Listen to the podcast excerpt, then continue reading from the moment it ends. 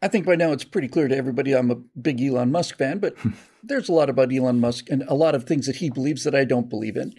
And when he when he was making the offer to buy Twitter, and that went on for quite a few months, uh, I was reserving my judgment. Number one, because you never know what's going to happen, and secondly, I've had my heart broken many times before.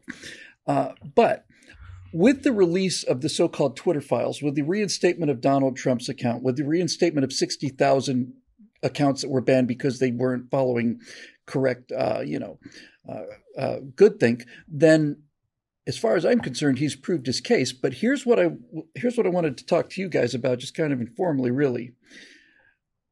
He's releasing data that is evidence, right? He's not releasing opinions. He's not saying that the FBI colluded with uh, the Biden administration to to basically over to, to, to basically influence the 2020 election.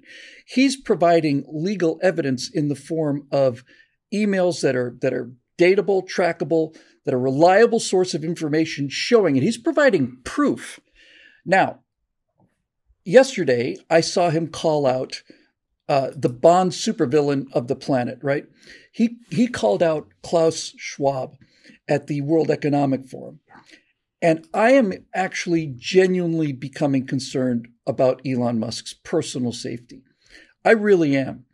He is taking on some really, really big people. And if you believe that Jeffrey Epstein managed to hang himself in the 12 minutes that the video cameras suddenly blacked out for no reason before they came back on for no reason, then that's okay. But that actually did happen. And I'm curious to know if you guys are, are worried about his personal safety. Because I am, because he's taken on some of the he's taken on some of the biggest power players in the world. And we talked on our on our backstage show about um, or I actually might have been on, on your show, Scott. We were talking about um, sentencing, and it's like you know, Ghislaine is uh, is in prison. She's keeping her mouth shut. That's you know why she's still alive. Why hasn't she released her client list? Well, because maybe she'd like to live to serve out her prison sentence. You could think this is hyperbole, but I didn't invent this Jeffrey Epstein thing, right? That's not something no. I just cooked up in my own fervid imagination. And when when Elon Musk is calling out and providing actionable evidence against some of the most powerful people in the world. I'm genuinely concerned for his health. You think that's unreasonable? I, I don't know. Um, first of all, I, I, the thought hadn't occurred to me before because I guess I suppose that somebody of Elon Musk's uh, capabilities has already taken appropriate precautions, and so, so, I I tend not to to worry about him. But I do think that if you are going to start um, sharing information about people or expressing opinions about people in powerful places, that the best way to do it is out in front of the whole wide world. Uh, because the the more public you are about it, the more you insulate yourself from harm in a sense.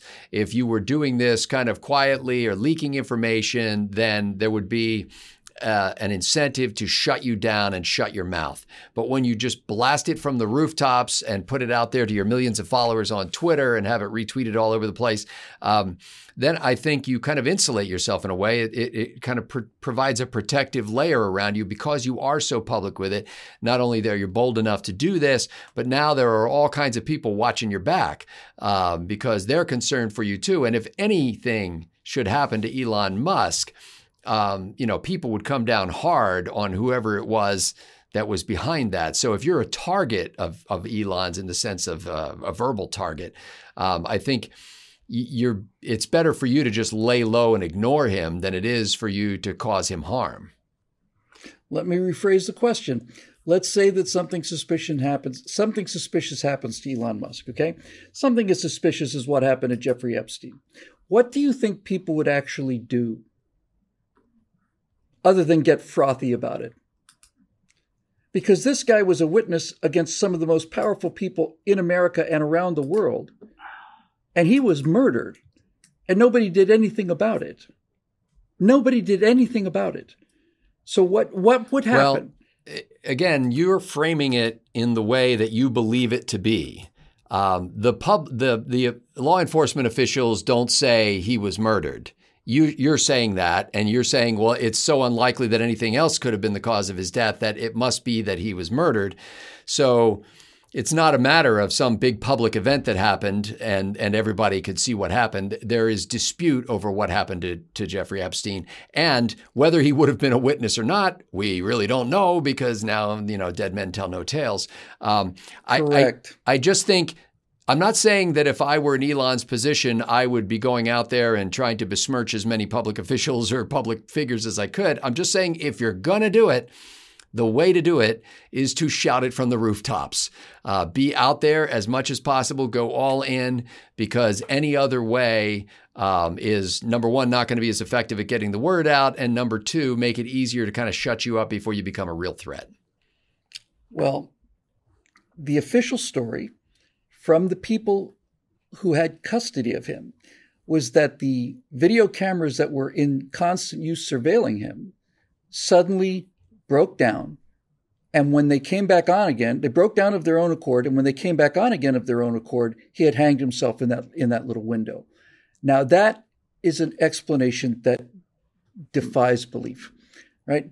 That just simply defies belief. There's the thing it's with the, the guards not as, being there when they were supposed to be there. Lo, it's the same thing as Lois Lerner saying, "Well, what? Let me see the emails about uh, that that relate to this business of about you suppressing uh, conservative 501c3s." Well, I'm sorry, uh, Senator, we don't we don't have those emails. Why not? Well, there was a, a failure on our hard drive. Okay, then show me the emails off of the federally mandated backup system you have. Well, it turned out that failed too. Okay these emails are on a complete network throughout the uh, IRS, taken from one of the other things. Turns out they failed too. That's what she said. Right? That was the official. That was the official defense. You you can't.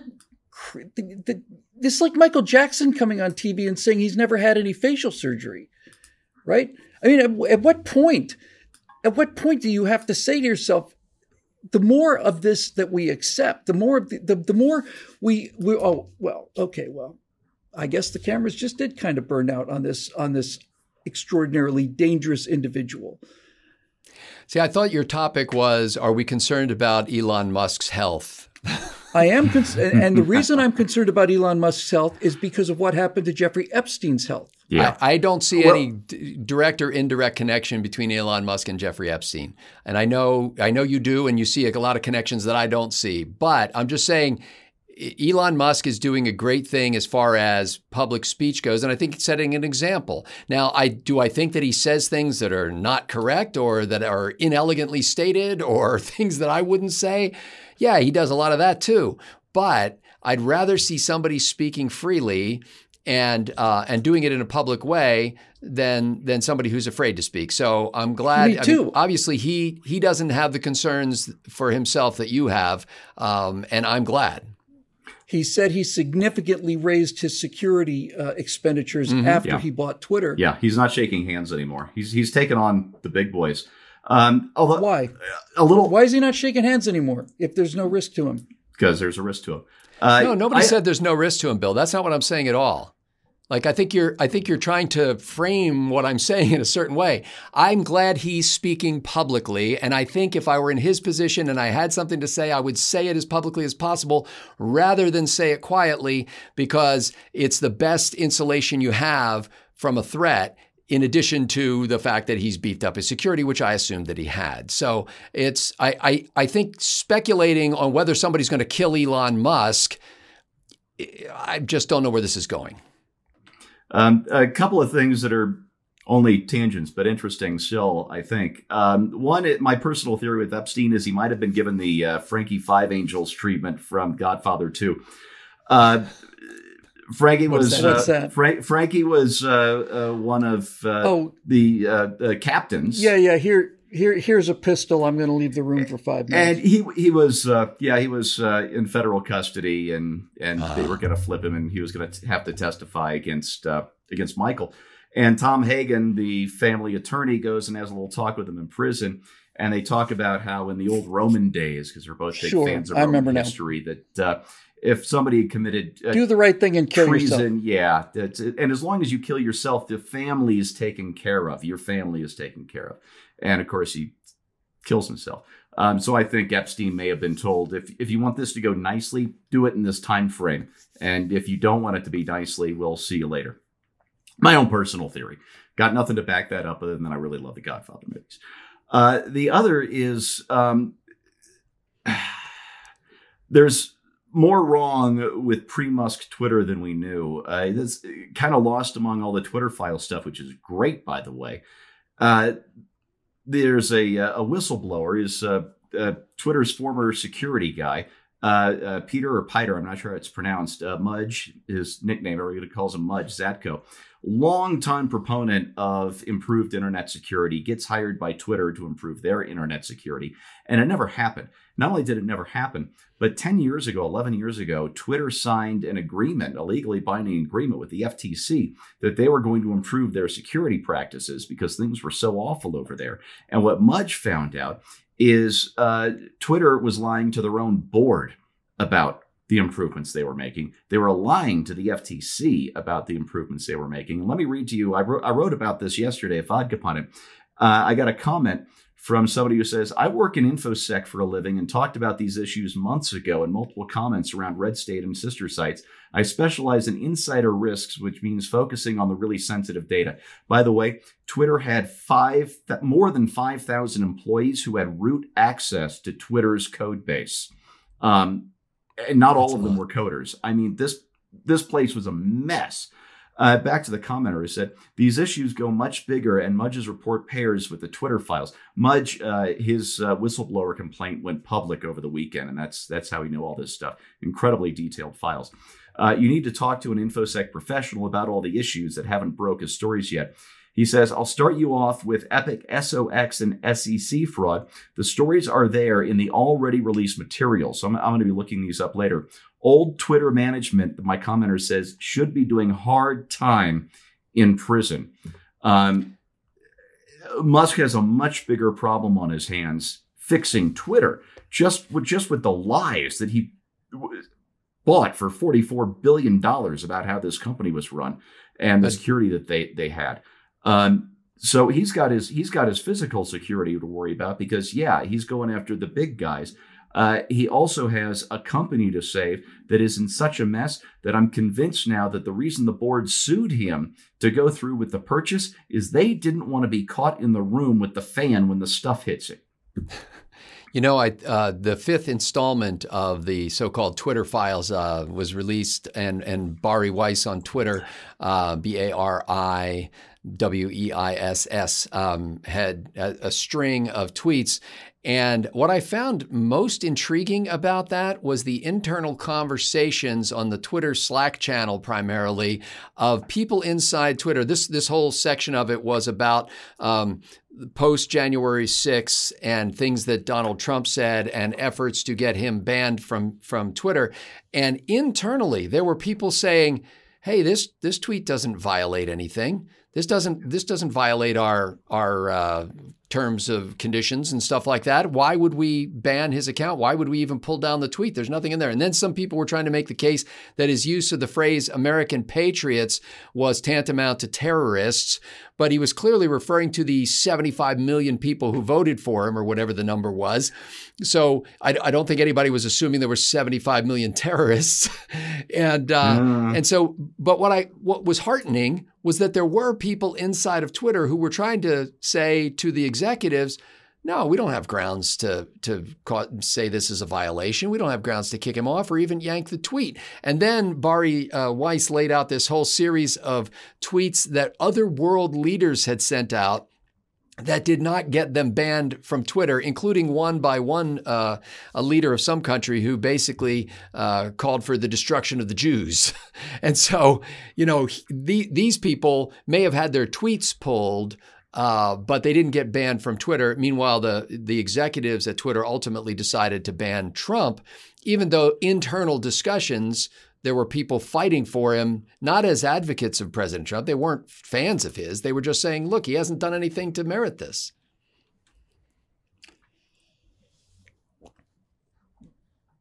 Does the fact that the FBI was involved with, at the very least, petitioning Twitter to uh, take an editorial stand, does that break piercing the corporate veil is a precise legal term, so that's not what I'm talking about. But everything up until this point has been it's a private company; they can do whatever yeah. they want to until they start the, doing the, the Constitution is here to yeah. is to protect us against government censorship, not not the fact that the newspaper won't print your editorial letter. Now, does the fact that the FBI, at least in these in these um, uh, internal documents, the fact that the FBI and the Biden administration are essentially putting pressure on Twitter to to do something that they want them to do.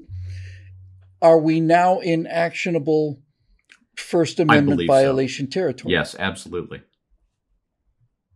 Yeah, I didn't see the the series of tweets you're talking about, but I would I would um, couch it this way: if the FBI calls up a private corporation and says, "Look, we have an active investigation of a particular person or group of people, and we'd like you to do this or not do that or whatever because it will screw up our investigation," that's one thing. If they're just writing in and saying, "Hey, we don't like what you're saying about the president's son," uh, because we think he's keen. Um, the, well, I think that's well, something hap- else what happened was, and I got a lot of this from Miranda Devine, who's been on top of the laptop laptop story since uh, broke. She's at the, New York Post, the paper that broke it. She's your go-to yeah. reporter for this. Um, in 2019, the FBI knew that the laptop was legitimate. In 2020, they were pushing Twitter and Facebook to silence it because they said it was fake. Oh, so that now, when you say legitimate, what you mean is that they that they knew that the laptop belonged to Hunter Biden. Yes, correct. Yeah, and then and then they put a great deal of pressure on social media lying because they knew the truth saying no this is russian disinformation. You've got to you've got to ban this. Yeah and i saw things like james brennan um, and others and i forget whether they were in or out of office at the time were essentially uh, floating the idea that this looks like classic russian you know spycraft and and fakery and so they were they were trying to put forward that theory. I didn't catch the tweets that were specifically actual active fbi staff contacting twitter and saying we this is this is false. This is not Hunter Biden's laptop. I didn't see that. If that's in there, I just missed it. I haven't seen it yet. That was the mainstream media response to this story for the last two years until about well, until about when when Musk took over Twitter. Now all of a sudden CBS is saying, no, it turns out it was actually really his laptop now that it now that it's too late to do anything about it. Oh well, yeah. Their their attitude is. You remember what uh, Harry Reid said after the 2012 election when he got caught lying yes, about Mitt Romney's taxes? He said it worked, yep. didn't it? Worked, didn't it? Yeah, I know that that Twitter was claiming um, that. I, I think in that situation as well that it was kind of a hack. Their hack material policy may have been violated, and therefore they wouldn't publish something from if somebody's computer had been stolen or if data from somebody's computer had been stolen, that they would not publish that because it was Ill- illicitly acquired information, basically. That was their claim.